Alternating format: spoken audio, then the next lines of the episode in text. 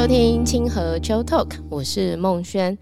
我们好久不见，第二季终于正式上线。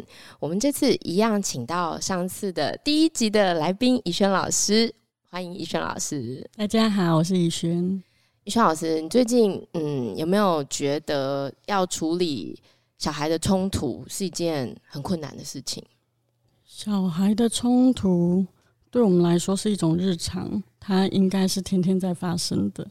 说到这个日常，我觉得，嗯，到了五年级的时候啊，可能那个冲突会更加的明显吗？比如说打架的打架，丢东西的丢东西，对，会比较外显，尤其是老师不在的时候啊。所以在老师面前的时候，这个冲突是可控的，就是没有在老师眼皮子底下马上发作出来。嗯哼，那我就很好奇哦，因为我觉得。这个世代的孩子啊，就像之前肖老师曾经说过，因为他们的成长背景不像以前跟邻里、邻居玩伴，每天都有很多很多互相接触的机会，所以现在这个世代的孩子反而少了很多社交能力，怎么去跟别人应对，怎么去跟别人相处。像在我们的华德福学校，我们比较特别的地方就是，我们全部的年级大家可能互相都认识，而且可能都会互相的一起玩在一起。那你刚刚说冲突是日常，哈，你可能每天都要处理不下多少次这个一年级的冲突、二年级的冲突。嗯、呃，老师在处理这些冲突的时候啊，他们是有一个 SOP 的吗？每一个老师应该会有自己的做法。应该没有办法是 SOP，因为对于不不一样的状况，应该会有不同的处理方式。对于第一次发生的跟已经发生很多次的，也会有不一样的处理方式。但是对我来说，通常就是我会有一个呃固定的做法，就是当两个孩子如果起了冲突，我没有看到的时候，通常我就会让孩子有。自己讲话的机的时间，就是比如说 A 孩子他会先讲话，那他在描述这件事情的时候，B 孩子是不可以插嘴的，就他必须要听，他就只有练习听。那这个 A 孩子呢，他就要练习表达出他的不舒服跟他看到的过程。那等 A 孩子讲完之后，就会换 B 孩子再陈述这件事情。那因为他们两个同时来到面前，所以他们通常比较容易说出实话，因为就是就是在场的人都在这样子。嗯，我觉得低年级的孩子对他们来说比较重要的事情是练习表达自己的不舒服，还有练习聆听别人的不舒服。所以通常，那等他们讲完之后，两方都讲完之后，通常我就会大约的可以理解那个当时的原貌是什么样，因为他们会有不同的。那身为老师，我们其实要做的事情不是要作为法官去判断谁对谁错。对，通常如果。太判断谁对谁谁错的话，那个班级氛围会非常非常的差，因为他们就会对他们就会开始，他们就会知道老师觉得这个是对，老师觉得这个是不对的，所以他们就会开始去指责别人，然后班级的氛围会非常对立。所以，身为老师，其实我觉得我们要做的事情是化解这个冲突，而不是去判断谁对谁错。而且你知道，我觉得我们有时候听小孩在描述一个事件的时候啊，往往听起来都会觉得好严重齁。然后在那个现场的时候呢，因为我们都人都没有在现场嘛，然后光是听小孩描述的时候，就会觉得他怎么可以这样，类似像这样。殊不知呢，这个孩子可能过了一个月，甚至过了三个月之后，就和当时他最讨厌的那个人成了好朋友，然后。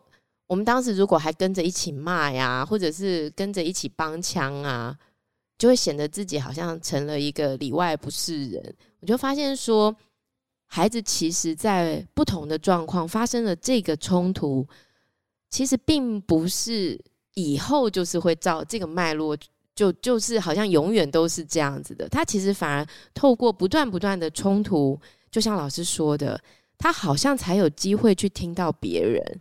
那也才有机会去看到自己啊！我这样子描述事实的时候，会不会在说的过程当中，我也觉得有点不好意思，好像我可能也做错了一点什么？以前我们班有两个男生啊，他们很容易发生冲突，他们就一直不断吵架，就每次都是他们两个。对我来说，我要处理的通常都不是说这次是你先动手，还是那次是你先动手，还是谁的错？因为通常在发生冲突的时候，两方都一定是会有责任的，就不太可能只有一方去欺负另外一方。在我们班比较没有。那我的期待是他们可以变成朋友，而不是他们一直吵架。所以我不会去说是你的错，是你的错。有一次我就跟某个孩子说：“啊，那你是不是真的很讨厌他？所以每次你们两个都一直吵架？”那就那个孩子呢，他就说：“哦，我没有很讨厌他。”我说：“嗯，那你们又一起玩，然后又一直在吵架，你到底喜不喜欢他？”那他就跟我说：“哦，我喜欢跟他一起玩。”然后这个时候呢，对方的孩子会听到这件事情，所以我就会告诉他说：“你看，他其实想要跟你一起玩呢。也许你们只是没有找到好的方法一起玩。”在那个过程当中，我通常不太讨论到底是谁对谁错。我们比较需要讨论的是，我们下一次要怎么如何一起相处，然后如何一起玩。所以通常我会花比较多的时间。比如说，如果这件事情再重来一次的话，那么你觉得你可以做一件什么事情让它变得更好？那通常会由我开始，我会说。嗯，老师觉得我以后可以，比如说先听你，先先好好听你们讲话，先不要骂你们，那我们的气氛会比较好。那通常老师说了之后，孩子就会跟着说，他就会说一件他可以改善的事情。那我觉得在这当中，他们并没有被骂，所以他们的状态会是舒服的，是轻松的。那我们只是一起来讨论说，到底怎么样可以让我们下一次可以处得更好。那在这样的过程当中，其实它就是一个不断的互相理解彼此的过程。对，而且我觉得这其实非常需要经验的累积哦，因为如果你从来都不跟别人冲突，然后你就没有机会透过一次又一次的这种模式去学习说，诶，那下次就像你说，我怎么样做会更好？当这个怒气来袭的时候，哦，我有没有机会退一步？还是我我的反应会是什么？其实它真的是需要一定程度的。有的经验，他才有办法去反映这些事情哦。可是我们如果都把这些冲突都拿掉了，那所以这个孩子以后是要出了社会才跟人家冲突吗？嗯、或者是出了社会才发现自己没有能力去应变这个冲突？那我是这样说，我是很厉害，但是我其实自己遇到那个小孩在冲突的时候，我也是有一点不知所措哈。比方说，你知道我上次啊，就跟我们班上的小孩一起去爬山哈。嗯然后你知道，因为我们班有一个新来的转学生，哎，我很喜欢这个转学生，因为我觉得他很可爱吼。可是你知道，就是有一些小男生，就是很喜欢故意的用。我我觉得他们一年级可能也不知道什么叫故意啦，可能就你一言我一语，在排队的时候就说：“哎，你插队，你到旁边去。”哎，光讲不打紧啊，手都还伸出来，哦就是推他，然后你这样，你这样，你走开什么的，你就会很明显的看到说，有一群的小男孩在对一个小女孩在那边指手画脚这样。然后我当时看到的时候，我其实原本是很想说，因为你知道我儿子也是其其中一个啦，哈，然后我其实原本很想要通通。往旁边拨开这样子哦，哎，但是我其实另外一方面，我又在想，我是不是应该要等待一下，看看接下来会发生什么事啊？当然，这个小女生也不是好惹的，她也是很强悍啊，她也是会想要去保护她自己啊，哈。但我就很想问老师说，你知道？这包含两个议题哈，一个是当一个转学生要融入这个环境的时候，他可能会面临一些适应上的，或者是别人要适应他的问题。那又加上这样子的一个冲突，老师通常会怎么去看待，然后怎么去处理呢？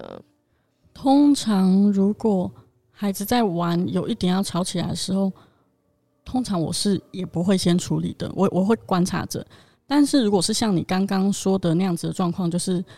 大家都在攻击一个孩子的时候，我其实就会直接制止他们了。对，就是转学生进来，他一定有一个适应的时期。那当然，老师一定会去派一些跟他比较合的小天使去帮助他。可是，不是所有的孩子都这么快就适应他，所以我觉得那个是很很也是蛮正常的事情啦。对，那如果说两个孩子是势均力敌的在吵架的时候，有时候我只有在旁边看，如果太过分的话，我才会出手。但是如果是有多个孩子对一个孩子的话，其实我应该就会制止他们。那因为他们是低年级，所以我觉得我们对低年级孩子其实没有说很多理由，我也不需要问他们说你为什么要这样子做，因为他们可能只会找一些借口给你而已。所以，嗯，如果是这样子的事情的话，对我来说，他就是很单纯，就是听他们停止，我觉得就可以了，就够了，做到这边就够了。嗯哼，你知道我。觉得，就像在你说的这个处理的方式当中，你知道，我们有时候会误把冲突当成霸凌，啊、呃，可能发生了一些事情，然后就像你说的，这是不是一个多对少、强势对弱势，然后重复、重复、重复的做某一件事情，其实到了某一些范围，其实那个才叫做霸凌，对，而不是说。哎，老师，他拿沙丢我的眼睛，我被霸凌了。有时候其实这只是他拿沙丢我，我我我我我跟他有了一点冲突、嗯、啊。那但是我们发展到了高年级的时候，嗯、不要高年级，三四年级可能小群体就会逐渐的产生，会有一些小群体。那如果再高一点的那个故意性好像更为浓厚了，嗯、啊！你知道他不像低年级的孩子，就是傻傻呆傻呆，他只是只是恶作剧，只是觉得搞笑很好笑，嗯、而是有一种我要孤立他，嗯、或者是说我们大家都不要跟他玩，嗯、我们这群人都讲好，我们就是不要理他。嗯哦，那可能可能这个孩子之前可能是不小心做了某些事情，可能惹到别人啊，或什么。那老师通常面对这样子的东西，有一个目的性的、故意性的，那老师又会怎么去看待他们？怎么去协助他们呢？呃，如果到高年级的时候啊，有一些孩子的事情我是不会知道的，就是他们在私下讲好的那些约定，其实我不会知道。我当然会知道班级的氛围在怎么转变，可是他们实际上如果做什么约定的时候，其实他们就慢慢不会想要让老师知道，因为他们知道老师会说这样子不行嘛。对，但是我们现在太避免冲突，为了担心他是霸凌，就是霸凌的这个词被滥用，是，就是你只要发生了什么事情就就被定义为他是霸凌。那但是在华德福学校，我们不这样子看待，因为他就是需要不断不断的去练习。我觉得冲突是一种你如何去了解。如何正确的跟别人产生连接的一个过程，虽然需要不断的练习。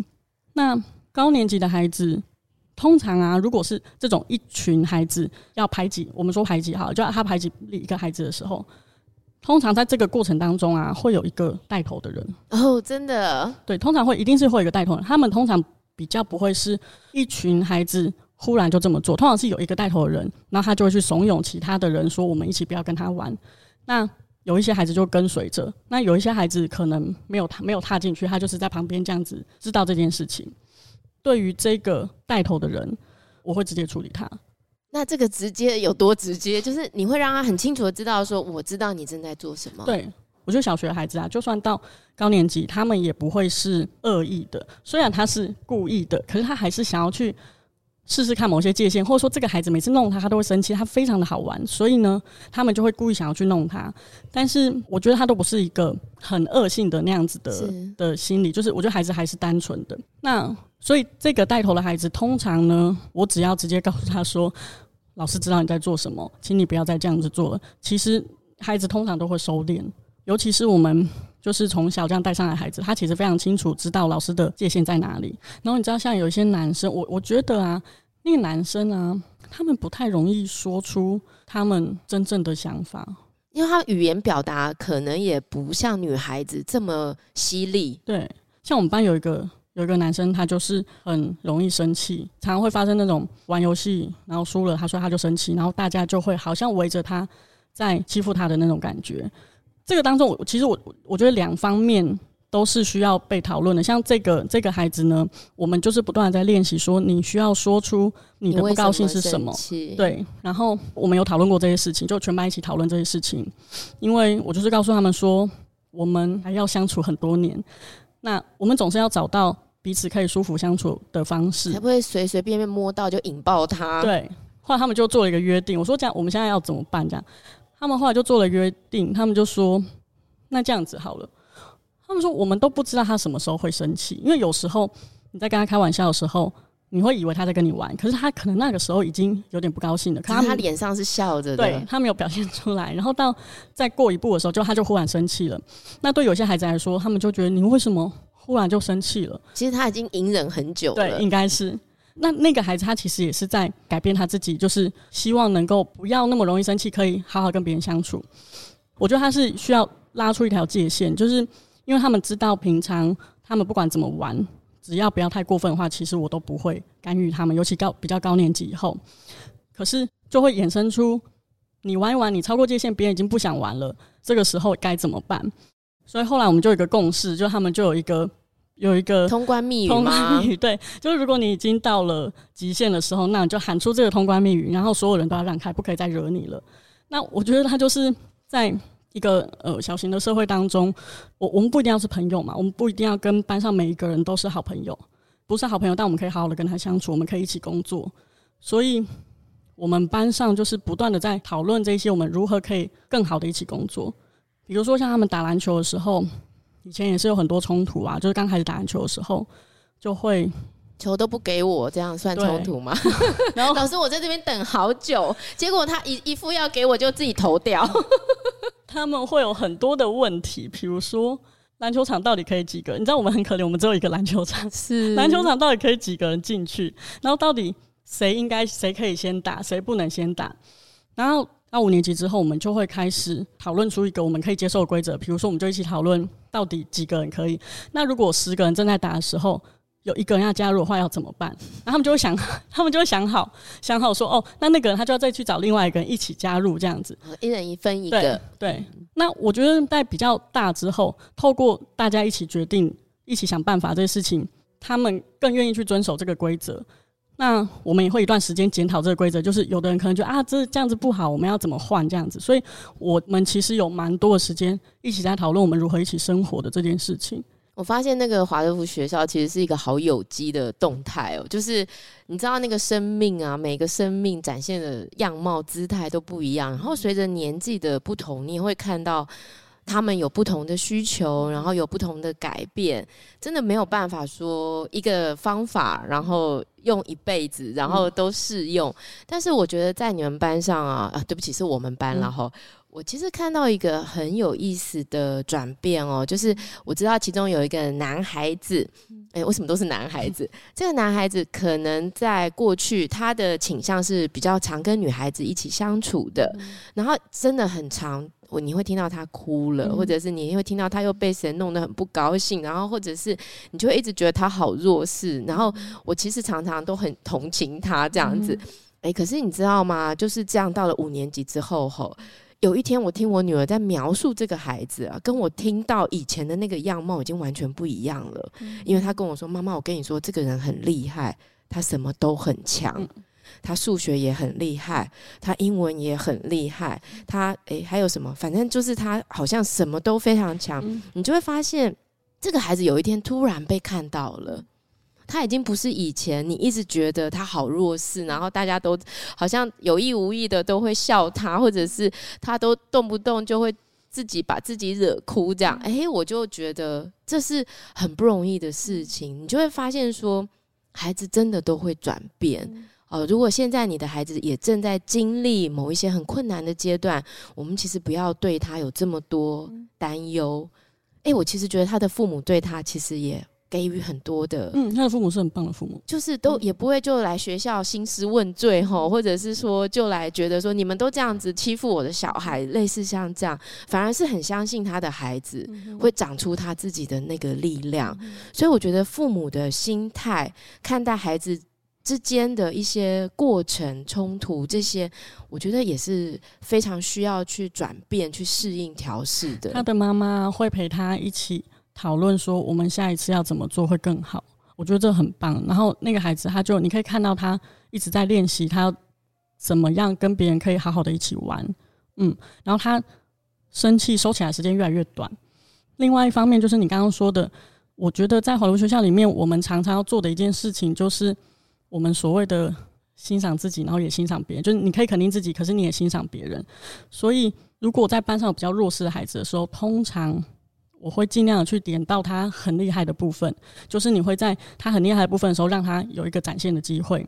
那当他有展现的机会的时候，其他的孩子就会看到说，诶，他的他其实有他的优点，然后他有他不足的地方。其实每个人都是这样子。那透过这样子的过程当中，他们就更容易彼此接受。像他有一阵子。我们班另外一个很调皮的男生就很喜欢弄他，他们每次都会吵起来这样子。那有时候我把他们找来问的时候，你会发现很妙，就是大人担心的过多。就是我把他们找来问的时候，问那个很调皮的孩子说：“你为什么要这样子弄他？你不喜欢他吗？”他说没有啊，我喜欢他。可是你知道，那男生他可能就是觉得这个男孩很有趣，我弄他，他就会生气，所以他就会一直想要弄他，因为他会刺激有反应，刺激有反应，他就会一直加强他的刺激。对，可是我后来发现，这个很调皮的这个男孩呢，他呢，平常我们在分组的时候，他会找他一组，诶，也就是说，他其实并没有不喜欢他，他其实很喜欢他。比如说，像我们去稻艺农场的时候，他也是说，哎，我要跟他睡在一起，就是。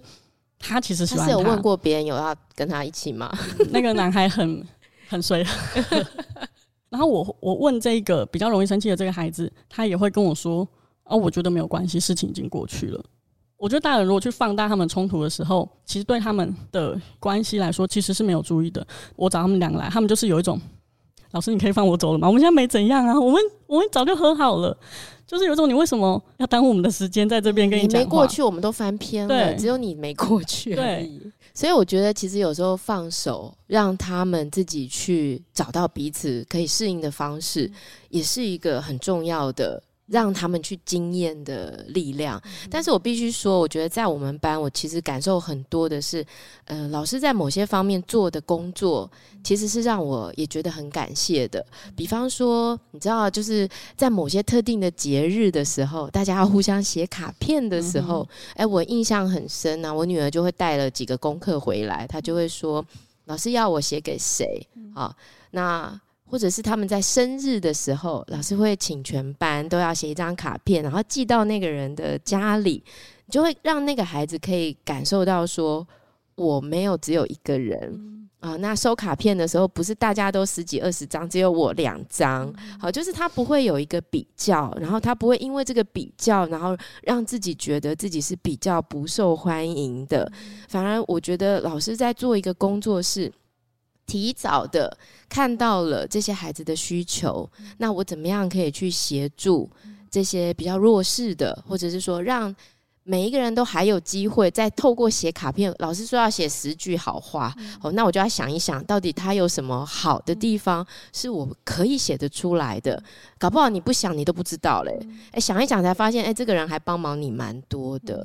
那我觉得其实这个对我自己的感受上。或者是比如说分组哦，我以前小时候也很害怕分组，有没有？没被选到的都是比较烂的。诶，老师这一次不是老师，因为我女儿其实很可爱哦，她就说老师都让先最弱的先出来挑，她怎么？那我就是那个最弱的，然后老师就让我出来挑，那我就可以挑最强的跟我一 对。哎、欸，跟我们以前很不一样哎、欸，我们以前都是最强的先出来挑，嗯、然后呢，强强强都挑完了，就剩一堆弱的，嗯、没有人要。然后你没有，你到最后都没有站队的时候，你就知道我是那个人家不要的。哎、嗯欸，我觉得在这个很多细节的处理过程，往往好像就可以让孩子过去了。好，就是不会去放大那个自己不够好的那个部分。所以这个反而是我在这个班级里面，我觉得我自己感受很深刻的地方。我们休息一下，等一下我们回来谈一下华德福学校的一些活动过程当中发生的事情。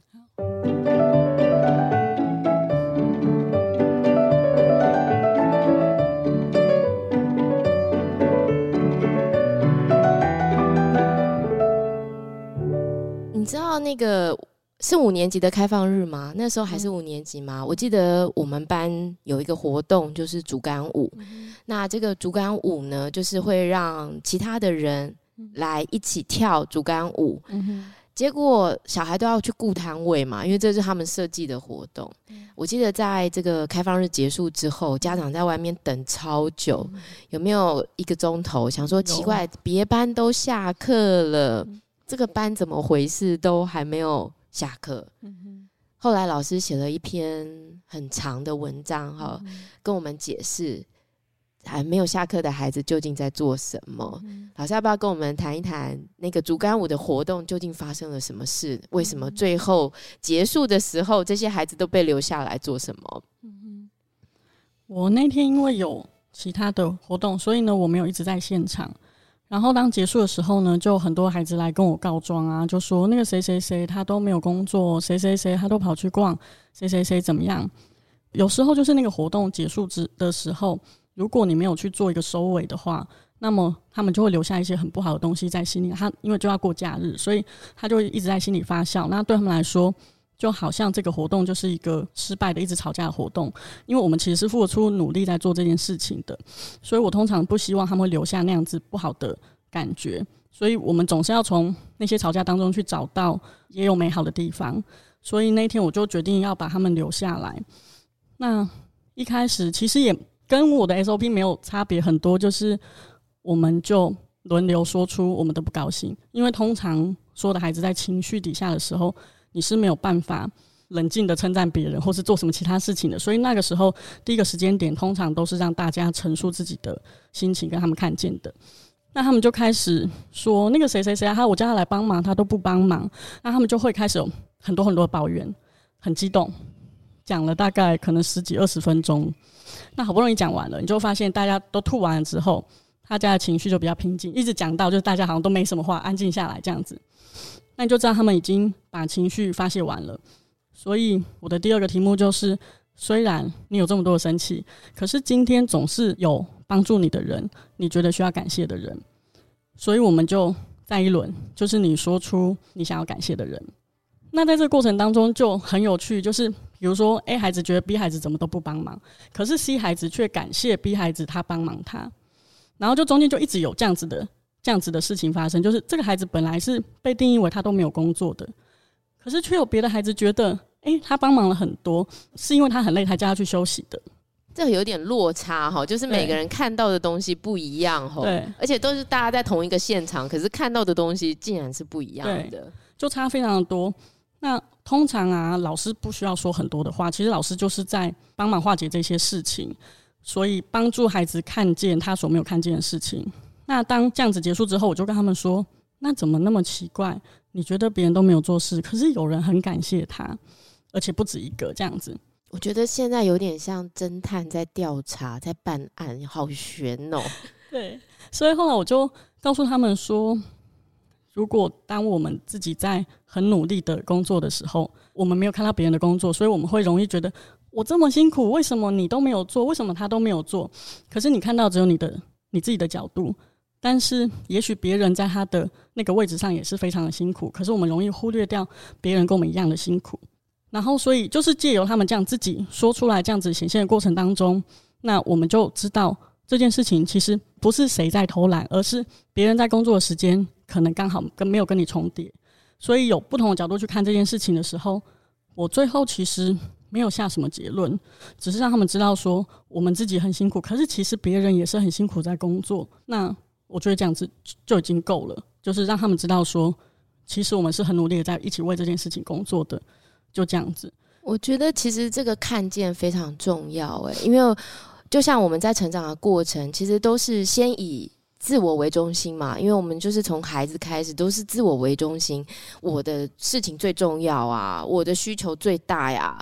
可是要如何这样子慢慢的让孩子可以看见别人，嗯、然后也看见自己，而是很真实的去感受这些东西。你没有这个冲突，可能也没有机会去看见。嗯、可是我觉得，你让他们有机会去说出来，然后去对照，诶，发现有一些东西跟自己。理解有误差，那这个看见对他们来说，这个后面是不是他们就有一个不一样的转变呢？他们就可以发现说，嗯，其实每个人看到的是他自己的角度，所以他们就可以理解。比如说，他们那一天也一直抱怨有一个有一个女生，她一直在照顾她的妹妹，那他们觉得她都没有来工作。那这个同时，我当时出生，我就是告诉他们说，是我请他去照顾妹妹的。你们记得，每一次你的弟弟妹妹来到我们班上，我们都是视他为贵宾。那个哥哥姐姐，就是你就要把他当成是我们班的人一样，然后照顾他。你可以不用做其他的工作。那为什么我那天一定要说出来？因为如果那一天我没有让他们先这样子互相吐出来之后，我觉得那个东西会转到私底下。我不喜欢指指点点，对，窃窃私语，对，他们就会在私底下说：“哎，那个人都怎么样怎么样，那个人都怎么样怎么样。”可是有可能你看到的不是完全的事实。有的家长没有很赞成这样，他们觉得这样子的那个强度太高了。可是对我来说，我觉得五年级的孩子他应该要可以表达他自己的意见，然后听到别人的意见，然后知道这件事情不是他一个人的角度。我觉得这个对他们来说非常重要，所以我会很坚持的，在每一次如果有这样比较大的冲突，我们就是要全班一起谈。最后我们做一个收尾，就是每一个人说出一件你觉得可以，下一次我们再遇到这件事情可以改善的方式，这样子就是你可以改变自己。我就是。都会跟他们说，你总是觉得是别人的错，可是其实你没有办法改变别人。可是如果你自己改变，可能事情会不一样。所以到五年级之后，我们很长那个大的冲突的结尾都是每一个人说一个自己可以改变的事情。那他们就会说：“哦，我应该先问清楚再生气。”我们就可以比较冷静下来去看待这个整件事情。我觉得人通常都习惯就是把责任推给别人，就是都是别人的错，都不是我的错。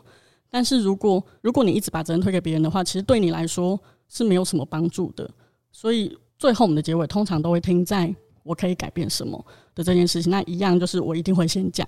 我记得我好像说，下次我如果不要接别的活动，我就可以陪伴你们在一起，不行之类的，就是就是你总是要想个办法，让我们下一次会更。我我觉得那个华德福学校的那个关系啊是很特别。就是我记得这一次的那个那个新生说明会的时候，有个家长问说。你们那个班级啊，就这样一直上去，那么他遇到的人都是一样的，他会不会就是没有遇到足够的样本来让他练习这个人际关系，类似这样子？但是我觉得我们因为这样子一直上去，所以你其实没有办法逃避任何的关系，他有一点像是夫妻或者是兄弟姐妹，就是这个人他会一直存在在那里，所以如果这两个人一直会冲突，他们就是一直在冲突。你如果没有去解决你们之间的问题的话，其实它就一直存在，没有办法说什么两年之后，对，两年之后我就换一个班，班了，对，完全没有办法。所以有一次，我记得那个我们班有个男生跟女生很爱吵架，他们只要坐在一起就吵架。然后那一阵子啊，我不管怎么抽签，他们两个都在在一起，然后那女生就快崩溃了这样子。那后来我就跟他说，可能是因为你还没有练习好好跟他相处。哎，就他后来就很努力，他后来有一天跟我说。老师就是后来最后一次在抽签的时候，他没有抽到一组的时候，他就跟我说：“老师，我觉得应该是因为我现在可以跟他和平相处，所以我就不用再跟他坐在一起。”哦，哇，这个实在是好有一个灵性的成长哦！就是我已经做完这个功课了，对，好，所以就可以拜拜了，真的，我就自由了。可是我跟你说，他们两个呢，后来过一段时间之后，其实还是很容易吵架。可是呢，你就会发现他们，就是你在那个彼此试探的过程当中。你会发现别人的线在哪里，你知道你不要踩那个线，别人就不会生气。所以他们冲突的形态开始转变。有一次他们两个吵很凶的时候，那一天我觉得很累，我就把他们丢去给佳琪老师，我说你不叫佳琪老师处理。就后来我问佳琪老师说你怎么处理？他说没有，我就请他们吃葡萄干。他就说啊，东西吃一吃，那个就冷静下来了。所以你可以看到老师不同的处理，可是其实。一开始都是在让孩子把这一些情绪先缓和下来之后，然后我们才有办法再去谈事情。如果一开始就把他们抓来骂一顿的话，其实那个事情是没有办法解决，于事无补的。对，所以你知道最近社会上很流行在讲三个单字叫 SEL，其实就是 Social Emotional Learning，就是社会情绪的学习啊，甚至有专门就是在做这样的。怎么样去帮助孩子透过这样的学习？他有很多步骤啦，哈。然后我觉得华德福学校在做的，其实都是一个这样的事情，哈。就是说，对家长来说，可能不太习惯这种没有对错的，哈，或者是没有判断的，没有一个很清楚是非的这种的做法。可是，其实它就是一个我们在学习怎么样同理别人，我们怎么样关怀别人，我们怎么样看见自己，看见别人。我觉得华德福学校在做的，其实就是现在这个社会上最最在推广、最最在说的这些事情。好，那我觉得其实我们算很幸运呢，就是真的在一个这样的学校，然后可以有这样的同班，一定一定，除非你转学了哈，不然就是九年是跑不掉的。就像你说的，就是同一个功课，你就是要一直做好，做到你可以真正的看见了。找到方法了哦，你就自由了啊。那如果你在外面，你一直逃避，一直逃避哦，你可能出了社会还是得做同样的功课。对，所以我觉得这个还真的是在华德福学校一个非常有特色的地方。那最后我想要请问怡轩老师哦，我们怎么样让孩子在未来哦更健康的去面对这个冲突。你知道有些孩子可能自己内心会默默受伤哈，嗯、或者是家人更受伤哈。嗯、那我们怎么样给他们一个指引，让他们可以更健康的去看待冲突，去面对冲突？甚至我听你讲完，我都还蛮喜欢，嗯、去发生各式各样的事件来看见自己。嗯、我觉得冲突对孩子来说就是就是一种练习，练习不断的正确的去理解别人。就是通常你是因为不理解才会。产生冲突。以前啊，他们还小时候，低年级的时候，常常会有那种，比如说男生打女生，那女生呢，他们就会呃，他们说啊，不要啦，不要啦，他一边笑，他们说啊，不要不要，因为他们没有办法很坚定的拒绝别人。然后我觉得这个练习是非常非常重要，所以通常呢，家长都会觉得那个孩子为什么要欺负我的孩子？可是你知道，被欺负的那个孩子，通常他也是需要负部分的责任，就是你没有坚定的说出你的不舒服。你可能承受了这件事情，也就是说，这两方他们其实在一个互相试探跟互相理解的过程当中，那两方都是有需要练习的东西。尤其是弱势的那方，其实我通常都会要他们不断的练习，很大声的说出“我不喜欢你这样”，而且是就是是你要是真的是很有勇气、很有力量的那样子练习。我觉得那个过程就是一个那个界限的重新的建立，跟每一个人之间界限的建立，所以。如果一个班级都平平的，都没有发生任何事情的话，其实那个班级是不健康的。那就像我常常说的，有很多的事情，如果你不在学校练习，那你是要等出社会之后。照理说，学校它本来就是一个让孩子去练习以后要贡献社会技能的地方。那只是说，现在的学校通常都拿去读书考试，所以你其实不会，体制内孩子你可能不会很容易去面对这些事情。那他就无形当中其实没有训练到这些能力。在华德福学校里面，因为我们有，其实我们的游戏是很重要的，就是游戏 其实就是一个在练习呃社交技巧的东西。有一个低年级很喜欢玩的游戏，我觉得那游戏很棒，叫做新店旧店。我我们叫做新店旧旧店，可能别的学校叫不同名字。它那个游戏呢，它就是分成两组的话，就是各有一个自己的树作为堡垒，然后怎样叫做赢，就是你去摸到对方的树，那就叫赢了。是。那但是会有人留守在自己的对那个区域。后出去的人，你的电量就比较少。所以，如果你要你要跑去别人的树，可是别人刚摸着树出来，他是可以抓你的。在这样的游戏当中，我们班那时候在玩的时候，玩很凶的时候，你会发现那个孩子他们会自己根据不同的个性去分配工作，因为他会有一些工作是攻击型的，有一些工作是防守型的。所以有一些孩子他没有，他是比较文静的，他没有那么喜欢去掠夺东西的时候，他就会。他有一个属于他自己很重要的工作，就是让人不可以来摸这棵树。那为什么我们要玩这么多的游戏？他其实就是一直不断的在练习孩子的人际关系，跟你找到自己在团体当中的定位。我觉得这些事情如果都被练习过之后，对他们未来面对社会的准备就是已经足够的。是，我觉得今天这一集哦，就是有一种醍醐灌顶哦，就是。听到这些东西，会让一个已经成人的我也很想去玩一下新店旧店，因为你就会发现，哎，对，孩子就是透过这样的分工，然后去看到他的强项，看到他的弱项，然后在冲突的当中，去看看怎么去面对自己的人际关系、人际问题。我觉得这个真的是一个非常好的历程，非常好的学习。哦，所以家长其实某个程度可能也要稍微放宽心，让孩子们去接受一下属于他们自己的功课，属于他们自己的体验。因为体验就是唯有自己体验到了，才是自己的学习嘛。今天非常谢谢怡轩老师。在身体 很不舒服的情况下，还来接受我们的访问。好，谢谢一轩老师，我们下次再见。谢谢，拜拜，拜拜。